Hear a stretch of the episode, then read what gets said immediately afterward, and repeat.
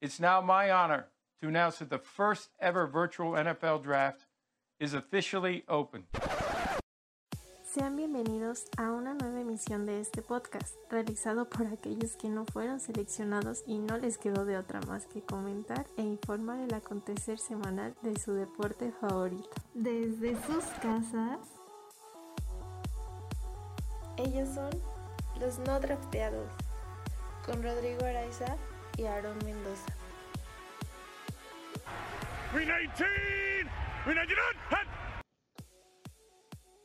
Buenos días, tardes, noches amigos, sean bienvenidos a otro episodio más de su podcast Los No Drafteados. Ya contamos con redes sociales, bueno, por lo menos con Instagram, nos encuentran como Los No Drafteados. Ahí para que nos vayan a seguir. Eh, poco a poco empezaremos a subir contenido igual en, en, pues en Instagram como tal. Y pues seguimos trabajando en expandir nuestras redes. Como siempre los saluda Aaron Mendoza, me siguen en redes como Chemo-22 y conmigo está mi amigo. Buenas noches, tardes, días, conforme nos puedan escuchar amigos. Yo soy Rodrigo Araiza, ya saben mis redes sociales es Araiza Rodrigo en Instagram y como comentó mi compañero Aaron, ya tenemos el Instagram del podcast, los no drafteados. Y ya, vamos a empezar a subir contenido, estamos preparando algo para, pues más que nada ahorita lo que es el draft. Vamos a tener ahí nuestros pequeños pronósticos y y esperemos poder estar subiendo información en tiempo real conforme se vaya grabando, se vaya dando el, pues el 29, el, el, este, draft. Además estos temas del draft como que son muy para poder interactuar, entonces esperemos poderlo hacer de la mejor manera esta, en estos días, en estas dos semanas que se viene lo, lo fuerte del draft. Y así que ahí los esperamos amigos en redes. Por lo tanto, vamos a empezar.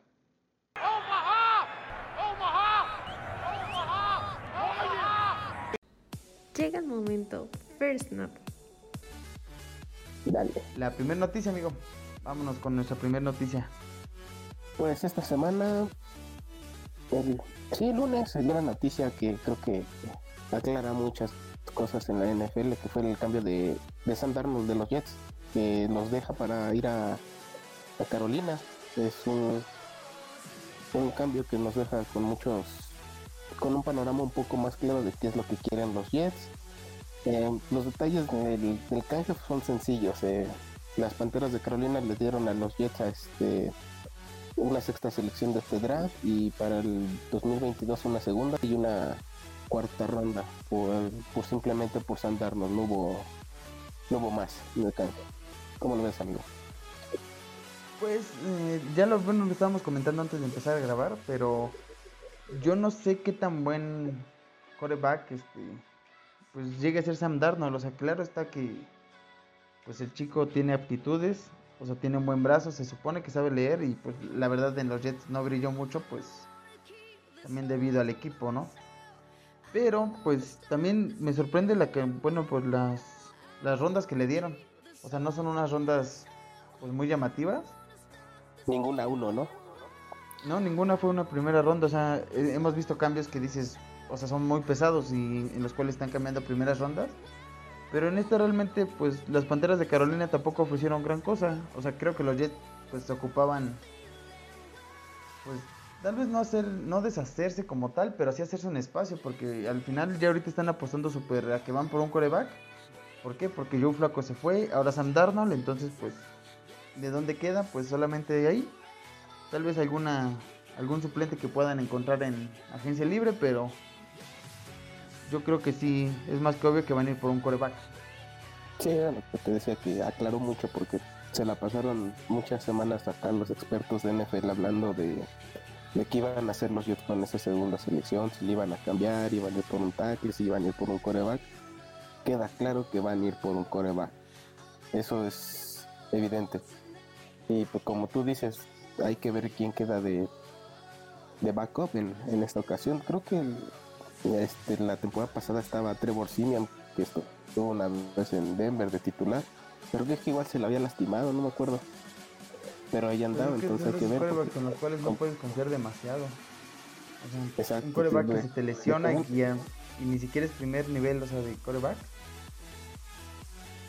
Sí, de que van a ir por una primera selección lo van a hacer. Ahora, ¿qué coreback les podría tocar, amigo? O bueno, ¿qué coreback podrían elegir? Pues,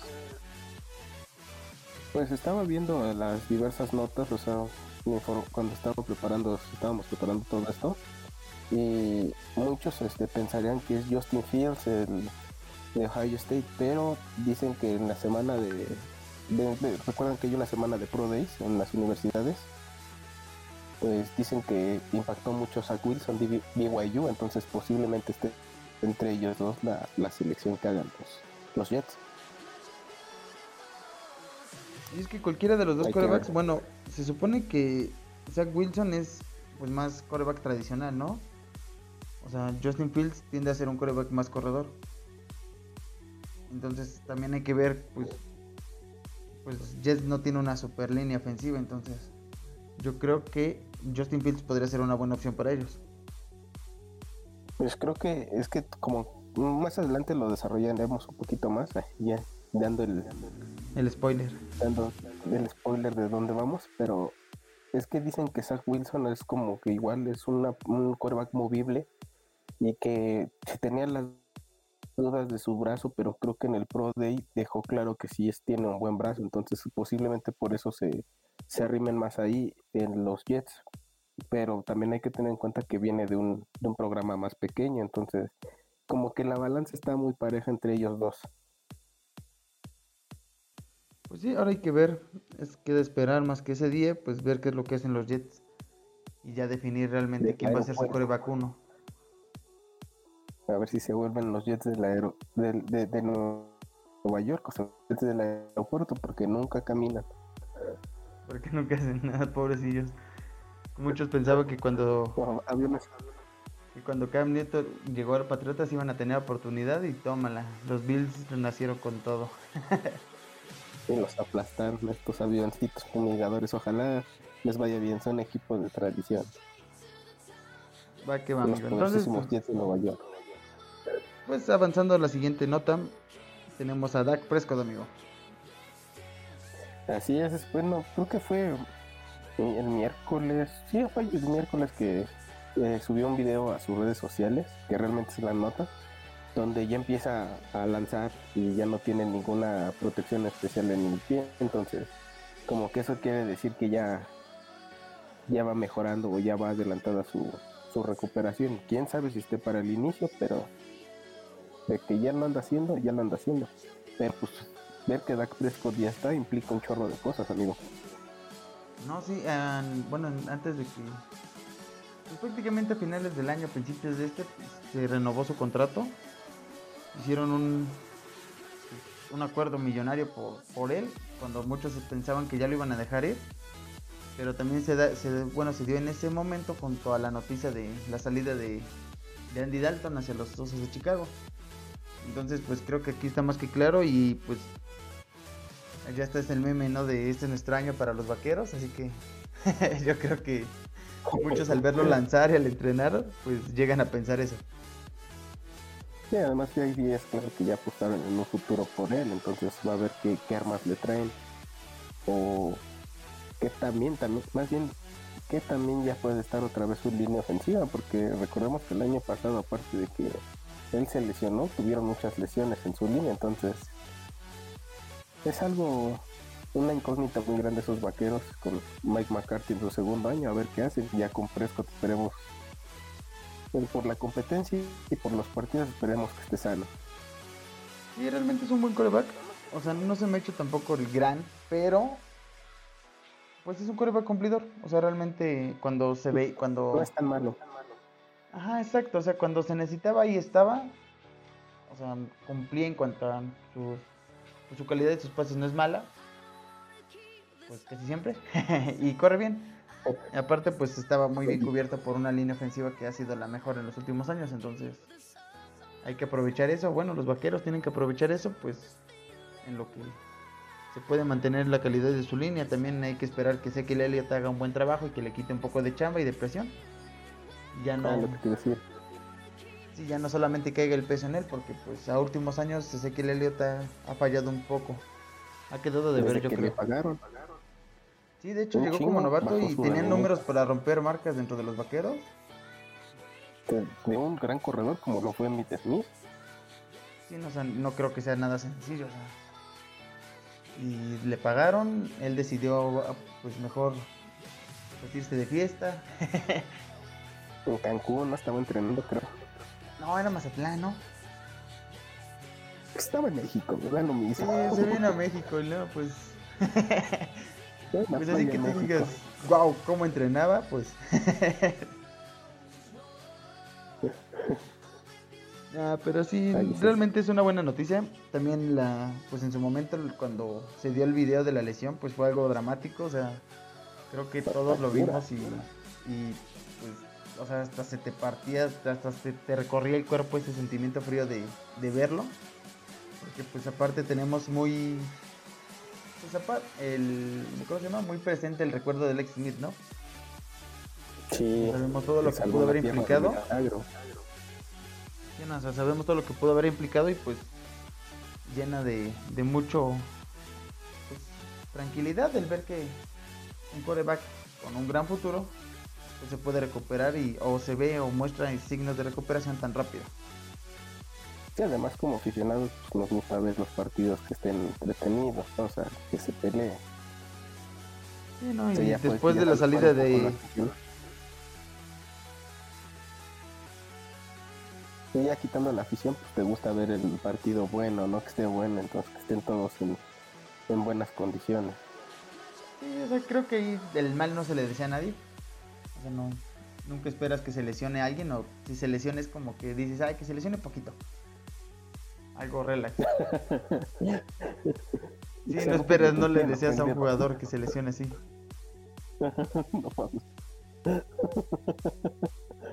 Que se lesione un poquito, nada más.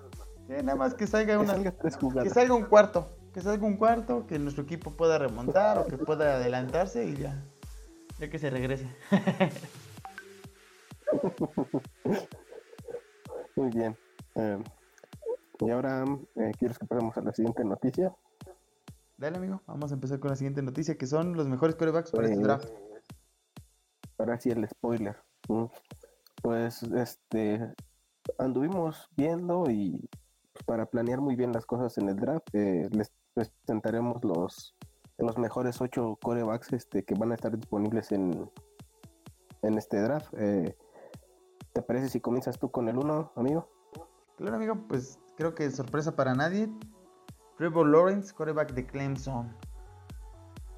Pues, ¿qué decir de este joven? O sea, realmente creo que trae todo lo, lo mediático desde mediados del año, más o menos. O sea, ya se veía prospectado. Muchos esperaban que pues terminara en los Jets debido a la, a la pésima temporada de estos. Al final, pues bueno o malo para ellos, se recompuso un poquito su temporada y los Jaguares de Jacksonville terminaron con este pick. Y yo creo que pues va a ser la primera, amigo.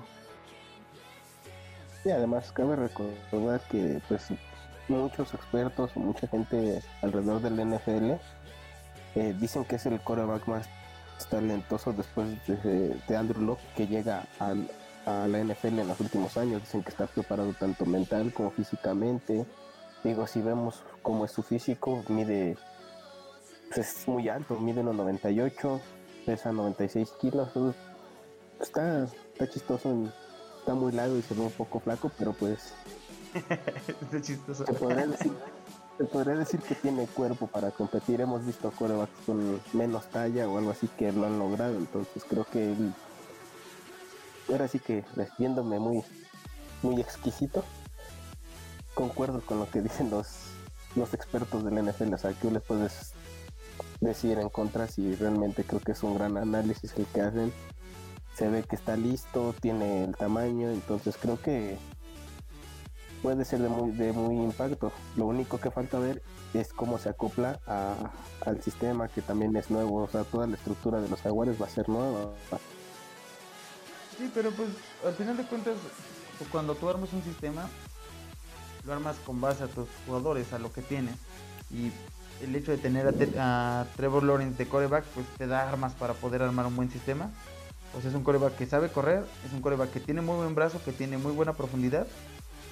y realmente su lectura pues ha sido muy buena, o bueno, así se demostró a lo largo de la temporada en el NCAA. Sí, y eso que nada más ha perdido, perdido dos partidos en historia en el NCAA, creo. O dos o tres nada más, entonces creo que sí está listo. Sí, no, o sea, el cómo cargaba su equipo, no sé, cuando le dio, bueno, cuando tuvo sus síntomas de COVID, pues Clemson cayó horriblemente, ¿no? En ese juego que faltó. Yo creo que hasta lo perdieron.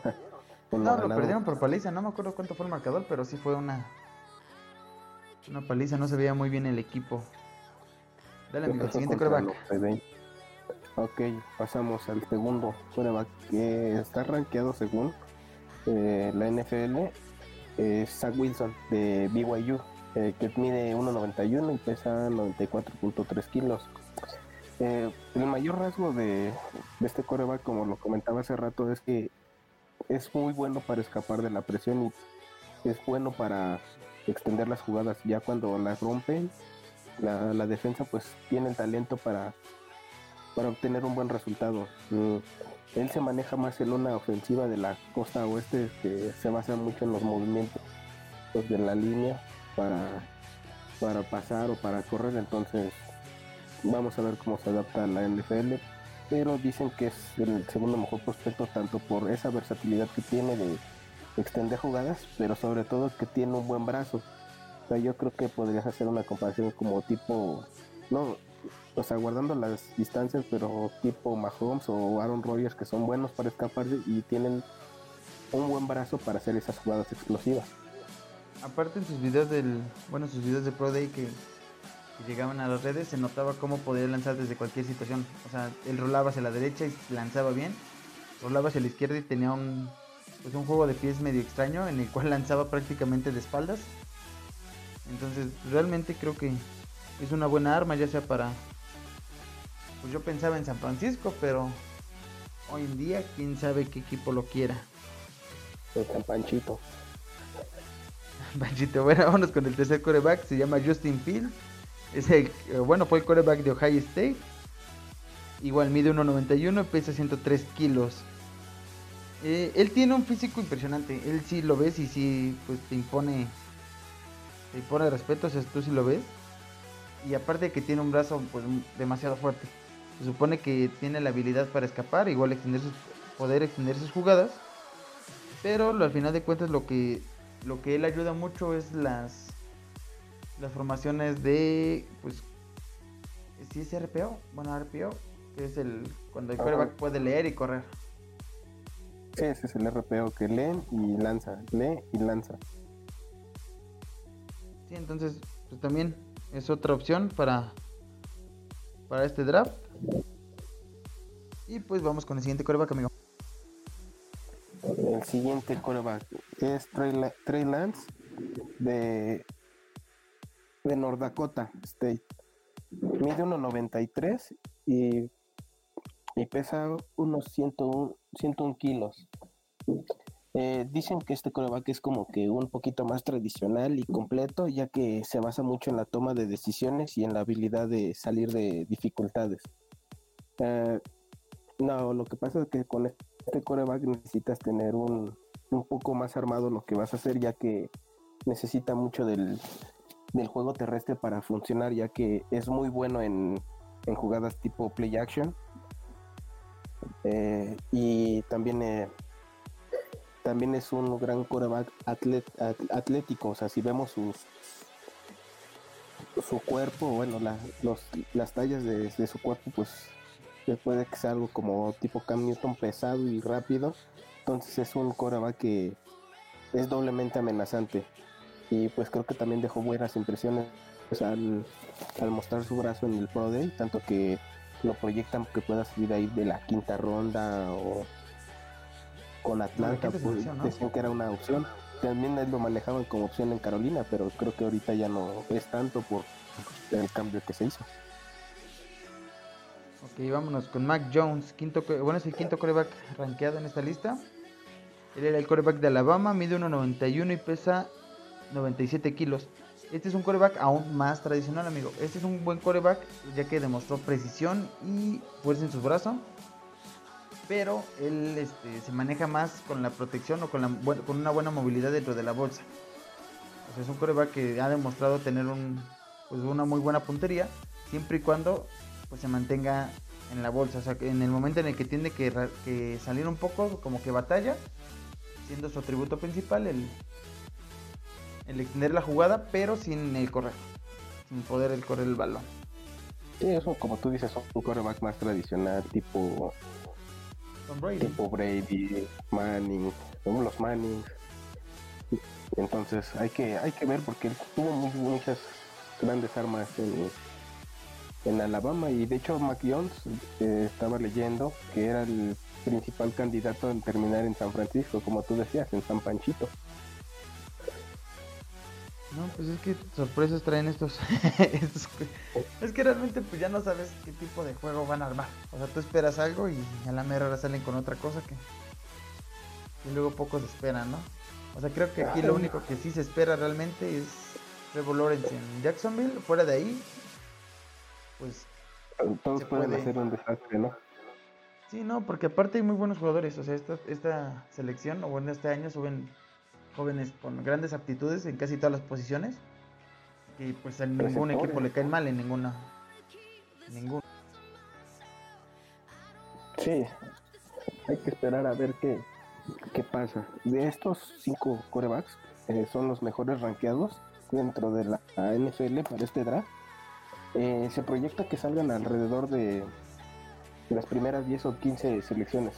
Según ellos, eh, no pasan de la selección 15 en salir estos cinco corebacks. Ahora este, hablaremos un poco de de las segundas opciones que hay, porque a pesar de que están estos cinco, hay otros tres buenos corebacks que podrían ser un gran backup o un buen proyecto a desarrollar dentro de la NFL, como lo es este, el caso de Kyle Trask, coreback de Florida.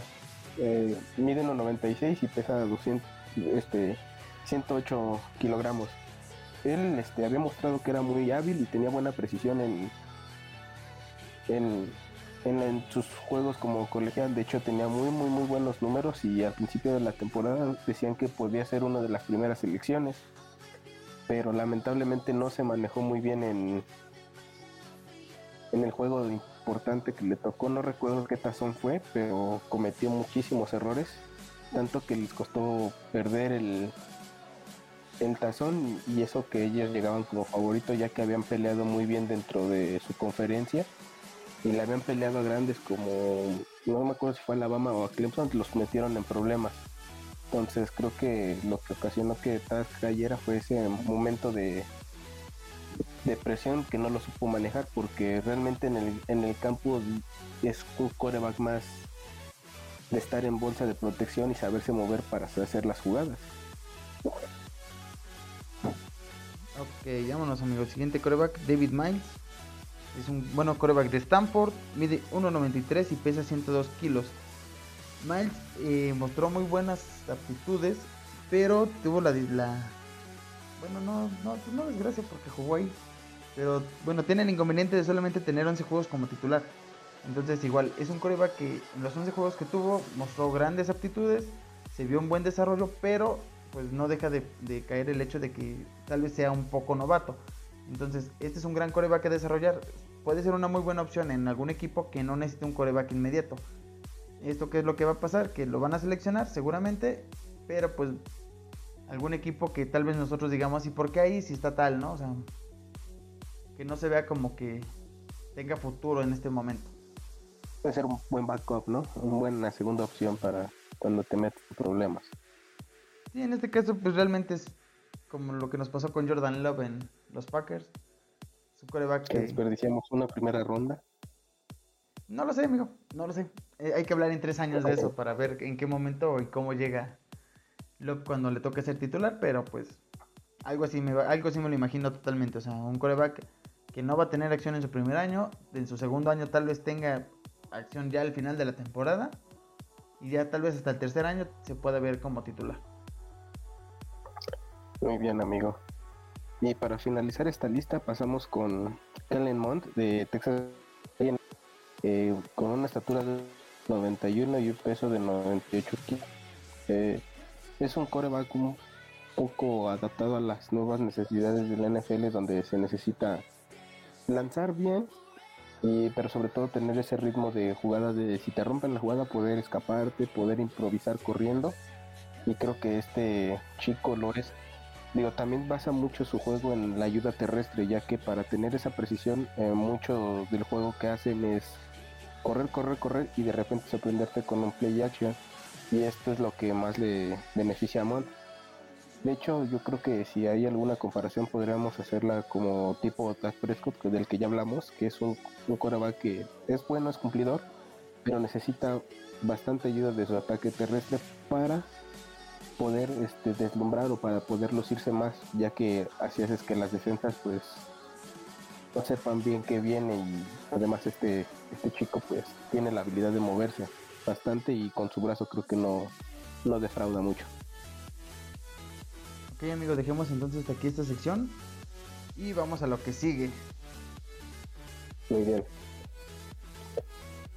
Yes. Block in the back, number 80. It's the grocery list here. Personal foul, number two of the re- of the receiving team, blocking while out of bounds. Holding, number 18. Ash, ya me cansé. No entiendo nada. Mejor cámbiale. Mejor escucha el playbook. En este caso nos toca hablar de, o bueno, vamos a explicar lo que es la línea de scrimmage, amigo. Ahora no lo tradujo chistoso. Ahora no se tradujo chistoso. Le dejamos como scrimmage para que no, no diga tiro libre. Sí, no, para que no haya problemas con la... No, es que, ¿sabes? Eso es algo que ha pasado, que por ejemplo los comentaristas tienen el hecho de, ¿se traduce o no se traduce el deporte? ¿Sabes? Es como... Y es un debate porque Pues es pues que- antes todo se traducía y ya últimamente pues ya se comenta en inglés casi todo en las cuestiones. Pues es que realmente lo único que no deberías de traducir es un nombre propio. Lo demás, pues si tiene una traducción lo haces. No, no veo que tenga algo de malo. Pues no, pero realmente hay muchas cosas que, por ejemplo, en este caso, que es el scrimmage, pues, ¿cómo lo traduces? O sea, realmente, línea de inicio. Pues, normalmente es como la gente que ha practicado el deporte o que lo ha visto por mucho tiempo sabe que le dicen línea de golpeo. Digo, le Pues es que buscan un realmente- adecuado, tampoco lo vas a traducir como literalmente literal. como está, pues ahí sí está un poquito chistoso, ¿no? Es como el Kamehameha, onda vital, pues no, ¿verdad? Bueno, vamos a empezar. ¿Qué es la línea de scrimmage? Hay que aclarar que esto se menciona mucho. Es el, el- la línea imaginaria pues, de modo que corta transversal, horizontal al campo. Va de lado a lado y... y- este es el corte.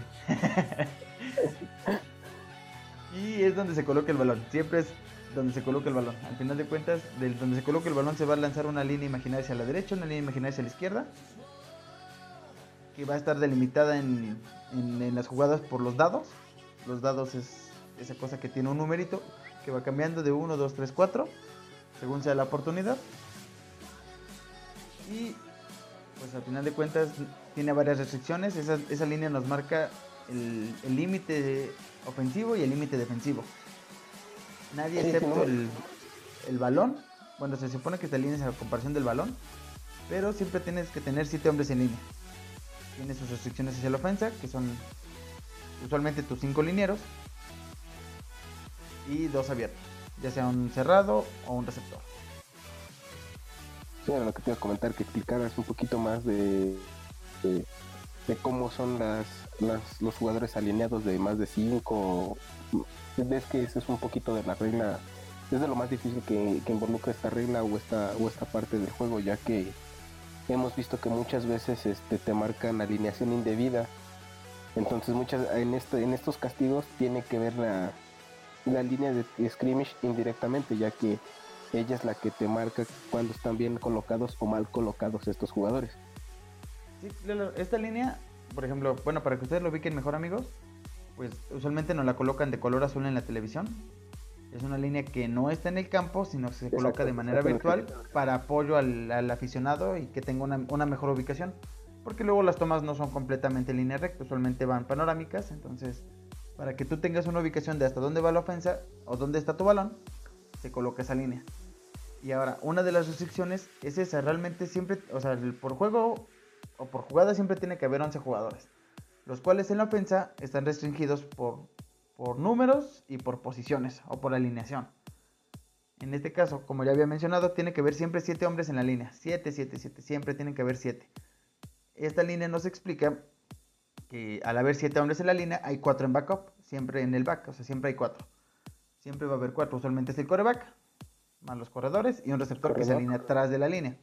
¿Por qué se alinea atrás de la línea? ¿Por qué? Porque si solamente los extremos de las líneas o los extremos de cada formación son los únicos que pueden salir a pase. Cualquier hombre que esté por dentro de la línea, o sea, en este caso sobre o alineado, no puede salir a pase a menos de que esté en un extremo. El famoso, Ahora. el famoso receptor slot es el que se ubica hacia atrás, ¿no? Eh, sí, usualmente el slot se coloca de del la lado corto del campo. Se coloca del lado corto, entonces ese es el slot o el flank.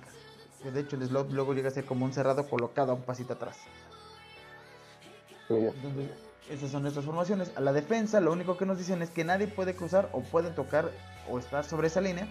Todos tienen que estar a partir de media yarda hacia atrás. Ellos no tienen restricciones en las De- formaciones. Pero sí De hecho, deben estar colocados liniero- yarda atrás de la... ¿Eh?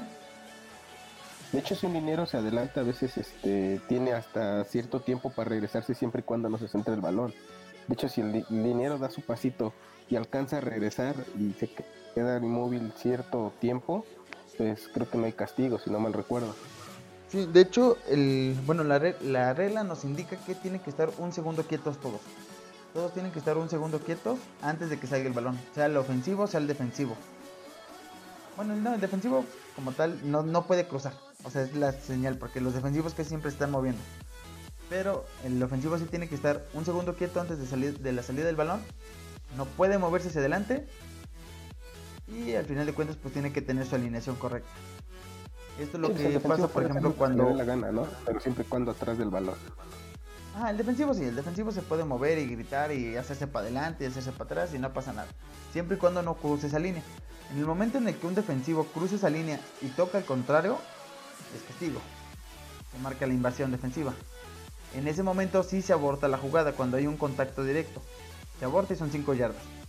En el caso de que, de que el jugador solamente sobrepase y no, no contacte, también se va a marcar el castigo, pero en este caso es igual, se, se permite la jugada libre. ¿Por qué? Porque no hubo una. Pues hubo un contacto. Y usualmente todos los quarterbacks lo aplican. eh, y pues es una jugada libre en la cual casi siempre buscan un pase largo, un pase profundo. Ya que si, si tu pase es interceptado o es incompleto, no pasa nada, tomas tu castigo y se vuelve. Se sigue. Muy bien, El amigo. castigo hacia la ofensiva es formación ilegal o salida en falso. Sí, pues creo que esas son las reglas más básicas. Eh, normalmente el- la, la línea de scrimmage es la que del- está delimitada por el balón. Eh, ¿Qué otra cosa más podemos agregar? Mm, Pues la, se puede decir que es la línea donde se golpean, donde se enfrenta línea defensiva contra línea ofensiva. El coreback no puede lanzar enfrente de esta línea, todas las jugadas las debe de realizar desde atrás, o sea, muchas veces, al- o bueno, no muchas veces, pero algunas, en algunos momentos en algún partido hemos visto que marcan pase indebido. Esto es porque el coreback lanzó este pase delante de esa línea. Sí, no, o sea, la línea de scrimmage es una línea, pues, tómenla de referencia. Realmente es una línea en la cual nos delimita el inicio del juego o el inicio de la jugada. Y así nos va a delimitar también muchas reglas. Hay demasiadas reglas respecto a esta línea, que es el hecho de que no puedes cruzarla. O sea, como coreback y lanzar. Pero si la lanzas y tienes un pie dentro de esa línea, todavía estás dentro de la zona. Entonces también nos delimita mucho eso. Nos delimita algunas zonas de castigo, algunas zonas de bloqueo. O sea, es una línea tomémosla realmente de pura referencia. Entonces creo que creo que es lo más importante, lo más relevante de resaltar de esta línea y pues para que cuando ustedes lo escuchen en una transmisión, pues no, no se queden de qué onda, qué es eso, ¿no? O sea, ya sepas qué es la línea de scrimmage. Vale, amigo, creo que a grandes rasgos cubrimos esto. ¿Y te parece si pasamos a nuestra última sección, que es la sección de los pases libres, de los pases cortos, perdón? Claro, amigo, vamos a empezar.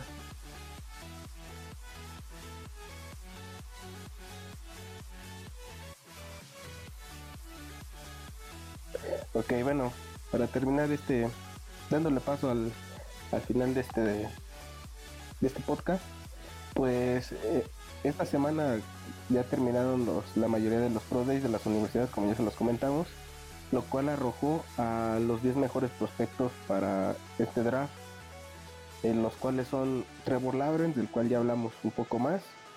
El número 2 sería Kyle Pitts, un ala cerrada de Florida, con una estatura por de su seis- velocidad, amigo.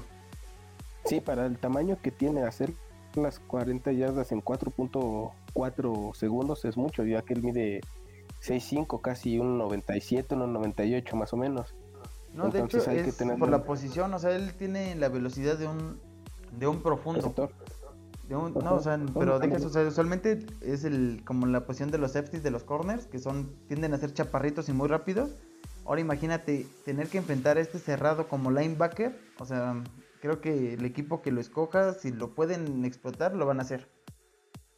Sí, creo que sí, es, tiene, es por eso lo rankearon como el segundo mejor gran prospecto. Digo, tal vez no sale en la segunda ronda por- porque no hay necesidad de ala cerrada, pero creo que por eso subió mucho en, al terminar estos Pro Days. El tercer prospecto fue Jamar Chase, del cual ya habíamos mencionado algo.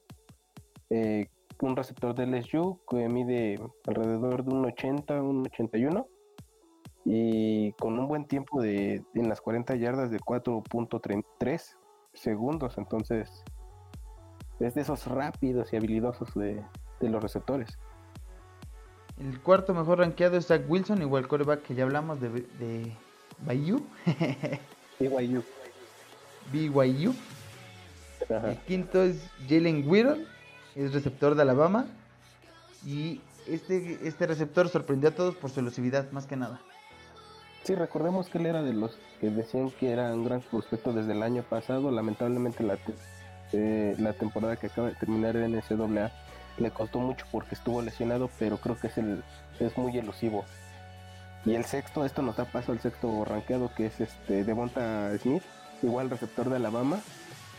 Eh, muchos lo recordamos por ese juego en la final y que él fue el, el ganador del, del Heisman del año pasado. Entonces, ¿Qué podemos más decir de este jugador? Gran velocidad, manos seguras, un jugador que yo creo que va a ser de impacto inmediato. El séptimo es Trey Lance, que ya hablamos de él, coreback de Dakota del Norte. Y el octavo es Justin Fields, igual coreback de Ohio State. que Igual ya mencionamos. Y el noveno, pues sorprende por ser un, un liniero ofensivo, amigo. Se llama Rashawn Slater y es de Northwestern. Sí, es un es un- tackle pesado, pero si tú lo ves hacer sus bloqueos, o sea, pese a su peso lo ves y dices, no, o sea, cómo corre, cómo se mueve, su velocidad de manos es, eh, la verdad es impactante. Es lo que necesitan muchas veces los tackles, esa reacción para ganar. Y es atlético, aparte de tener un, un gran peso un- y un gran tamaño. Y por, por, por último, el décimo rankeado fue Patrick Surtain, este cornerback de Alabama. Dicen que es el mejor disponible para esta posición. Tiene buena estatura para ser un corner, un 88, puede pelearle a la mayoría de los receptores. Es pesado, eso quiere decir que es un puede ser un corner que sepa taclear arriba sin necesidad de ir abajo, que muchas veces es lo que les cuesta a estos señores de la posición de los cornerbacks. Y creo que tuvo muy buenos muy buenos resultados en tanto en salto vertical como en el salto amplio donde dejó grandes impresiones. Sí, entonces con esto cerramos nuestro programa. Estos son los 10 mejores rankeados para el draft. En nuestro programa que sacaremos un día antes, este, yo creo que mencionaremos un poquito más de cada uno. Y pues ya preparándonos para lo que será, pues eso, realmente el cómo se terminan de armar los equipos. Sí, Y ver qué sorpresas tienen todo eso. Esperemos que en el siguiente programa hablemos más de acerca del draft, de lo- las bases de lo que es el draft, para ya estar listos para las fechas de, del mismo.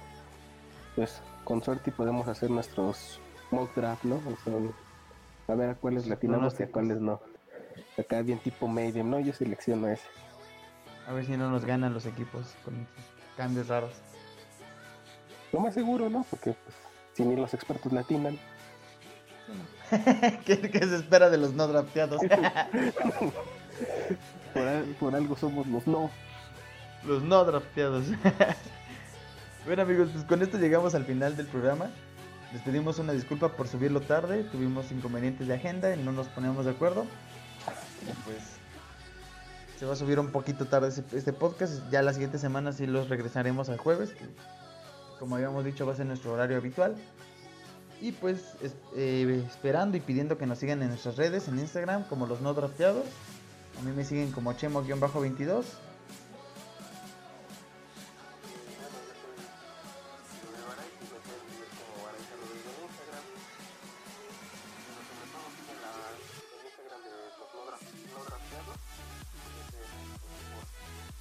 Y escuchen nuestro podcast, compártanlo con sus amigos. esperamos que lo que informemos les ayude, les ayude a comprender este juego y haciendo crecer nuestra gran comunidad de este, de este buen deporte. Entonces amigos, pues por esta noche es todo, por este día, por esta tarde, según nos escuches. Compártenos y síguenos. Muchos abrazos amigos.